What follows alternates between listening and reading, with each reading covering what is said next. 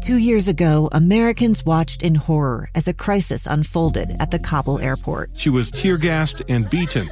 Images of thousands desperate to escape Taliban oppression filled our news feeds. More than 80,000 Afghans made it to America. But the story didn't end there. It was very cold. There was no power, no heat. Who would help our newest neighbors? I'm Andrea Smardon. In Stranger Becomes Neighbor, you'll hear the stories of some remarkable refugees who left their homes and their dreams behind only to start over from zero. Their only possession was three blankets. And you'll meet Americans who stepped up to help them. You want me to come when you deliver your baby. What can one person do in the face of an international disaster decades in the making? That's Stranger Becomes Neighbor. Find us at kslpodcast.com, follow us on Apple Podcasts, or anywhere else you listen. Inside Sources. Inside Sources. Inside Sources. Where KSL offers Utah deeper insights on the news. Host Boyd Matheson divides rage from reason and elevates the conversation on issues crucial to our community. On KSL News Radio 102.7 FM and 1160 AM. Well, the big question, the big headline is Is democracy in decline? And if it is, are we okay with that? There's a lot of international organizations that are dedicated to measuring the growth or the decline of democracy and freedom in countries around the world. And when we compare the most recent findings, the results are kind of stark. Democratic governments around the world are falling closer towards authoritarianism, not increasing in freedom. So, what are the trends pushing us in the wrong direction? And why does that matter? Why should that matter to each of us individually as well as in our community, states, and nation? And how do we reverse that trend? Uh, great insight, as always, from JD Tuccille, a contributing editor for Reason Magazine, Reason.com. And JD, thanks for joining us. This is a, uh, a great piece. Give us some uh, kind of top line perspective first uh, in looking at are we getting uh, less free and are we okay with that? Yeah, I mean, this is kind of a, a continuing um, slow motion decline in the West, accelerated by the pandemic. And what we're seeing is that countries are becoming less democratic. They're also becoming less free. And people seem to be supportive of this. They're losing faith in democracy and starting to fa- favor autocratic systems. Uh, and this has been ongoing for about a decade and a half, and it got a real boost from pandemic measures, public health um, authoritarian measures, but it's continuing now, even as the pandemic is kind of fading in the rearview mirror. And no one really seems to know how to reverse this. Yeah, one of the interesting things you pointed out in your piece uh, was kind of looking at uh, the the things that are impacting it. So having that range from those restrictions that you talked about, restrictions of freedom during the pandemic in particular, but also this increasing distrust in the legitimacy of elections or, or government in general. Uh, how is that impacting everything? Yeah, I mean, what we find is that there's declining percentage of populations across um, across the world that believe that democracy is good and important. It's dropped below half. Um, as recently as a few years ago, 2017, uh, more than 52% of the population surveyed believed that a democracy was important and it was and it should be valued. That has dropped down to about 47%, a drop of about five points. Um, at the same time, percentage of people who say, you know what, what we really need is a strong leader who doesn't have to bother with a parliament um, or elections has risen since 2009 from 38% to 52% of those surveyed. Now, obviously, you've got a lot of different countries in the mix. You know, um, some have probably a better history with liberal democracy than others.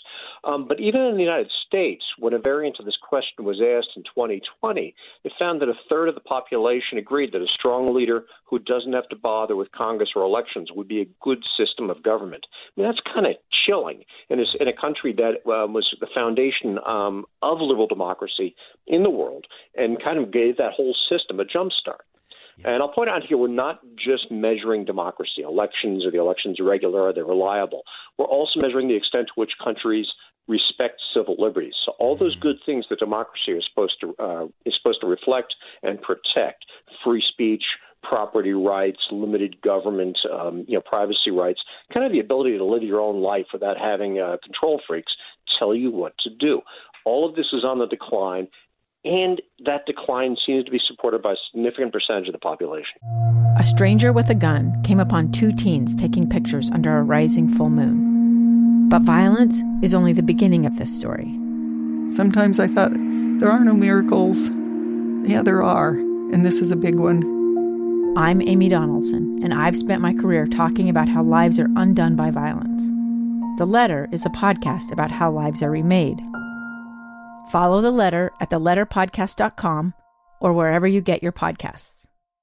Yeah, and I've been dying to ask you this, JD, uh, and that is there. There always seems to be this uh, model that plays out uh, as uh, democracies decline, and that, that is the the strongman argument that you that you just made, and usually it tends to be around division, uh, because if the if, if a, a leader can convince the people that they're too divided to solve any problem, whether it's health care or immigration, whatever it may be, uh, then they need that dictator. They they need that strong person to to save them, to take care of them. Uh, is that part of what we're seeing? Is because we're because of the polarization of our politics that people are saying, well, yeah, we can't get it done because we're so divided. So yeah, maybe having a just a strong person in there who can just do it on their own, uh, they'll at least save me. Yeah, I think that has a lot to do with it. Uh, I'll point out that while the U.S. we talk a lot about our polarization, how people kind of uh, villainize um, the political opposition in this country, but that's we're not the only country that's seeing that. That's right. a commonality across Western democracies.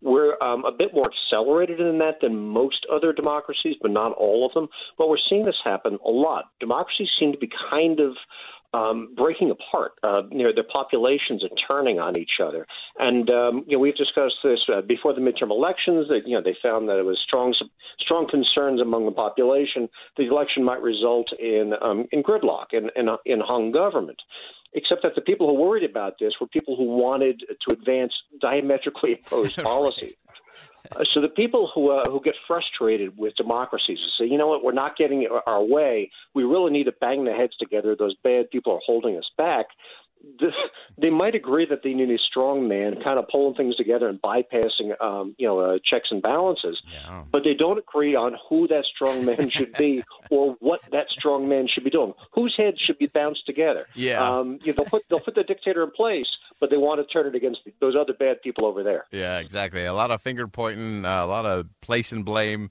Uh, and uh, as always, there's, there's uh, somebody who, who can be in control of all of that. And again, that keeps us at such a safe distance from the solving the problems that we all agree on, and I think uh, actually agree on a lot of the solutions as well. Uh, I also wanted to ask you, JD, because I've been really curious about this, uh, and you raised some of this in your piece, is, is about the free market uh, and the confidence in the free market that uh, there is that possibility for upward mobility and, and opportunity. Uh, how are we seeing that impact uh, that uh, that democracy scale? You know, one of the amazing things is um, after millennia, thousands of years of poverty and autocratic systems, the last couple of hundred years, and especially like the last half century, we've seen soaring prosperity, declining hunger. And it's really been because of what's described by political scientists as liberalism. That's a, you know the old conception of limited government, free markets, democratic systems, free speech, um, free societies with a, with a government that stays within parameters. Um, the you know the spread of liberalism around the world with firm property rights has had a miraculous effect in terms of raising standards of living um, and getting rid of hunger and bringing people out of poverty. And that's on the decline now.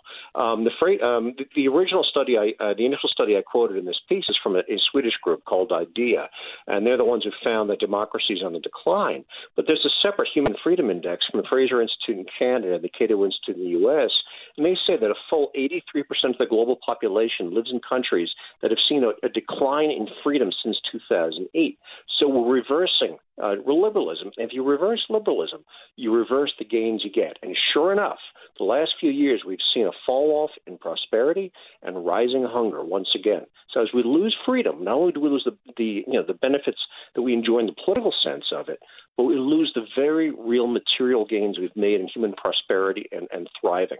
And that's just kind of a grim uh, prospect for the future and so important for us to to recognize that you know flaws and all uh, with our system here in the United States, it, really has lifted more people out of poverty. It's fueled more freedom, driven more dreams than than anything in the history of the world.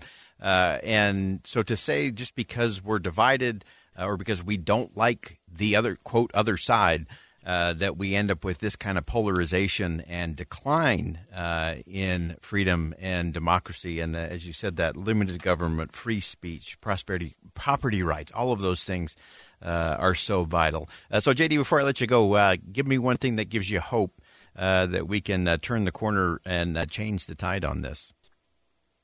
Well, um, it, it's kind of hard to say that there's a lot of hope, but we're pulling away from the pandemic, which accelerated a lot of the worst trends. And I think a lot of people are very disappointed in how political leaders um, panicked and overreacted during the pandemic. And as they turn on them, as, as they gain kind of a, a, a jaded uh, glimpse at their political leaders in that context, we can hope that they'll apply it across the board, and maybe we'll back away from that loss of liberalism, regain free speech, regain free markets, and maybe back away from the idea that a strong man is going to save us. Because all a strong man is going to do is, uh, you know, is pit one side against the other and make the world a much nastier place to live in. Uh, great insight as always. If you want to actually think today at a different level, read JD Tuccille, uh, Reason Magazine, Reason.com. Uh, great piece as always. JD, thanks for making time for us. We always appreciate your uh, deep thinking and uh, very insightful perspective. Thanks for joining us.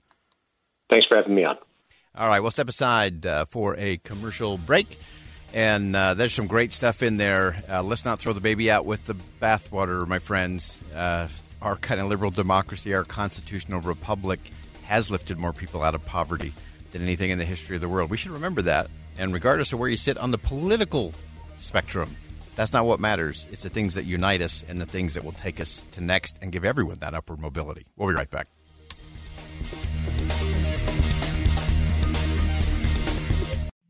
Two years ago, Americans watched in horror as a crisis unfolded at the Kabul airport. There's desperation and anguish. More than 80,000 Afghans have since arrived in America, but this story is still unfolding. I'm Andrea Smardon. In my new podcast, Stranger Becomes Neighbor, we'll find out what happens to these new arrivals in our communities. Who would help our newest neighbors? Follow us at kslpodcast.com, Apple Podcasts, or anywhere else you listen.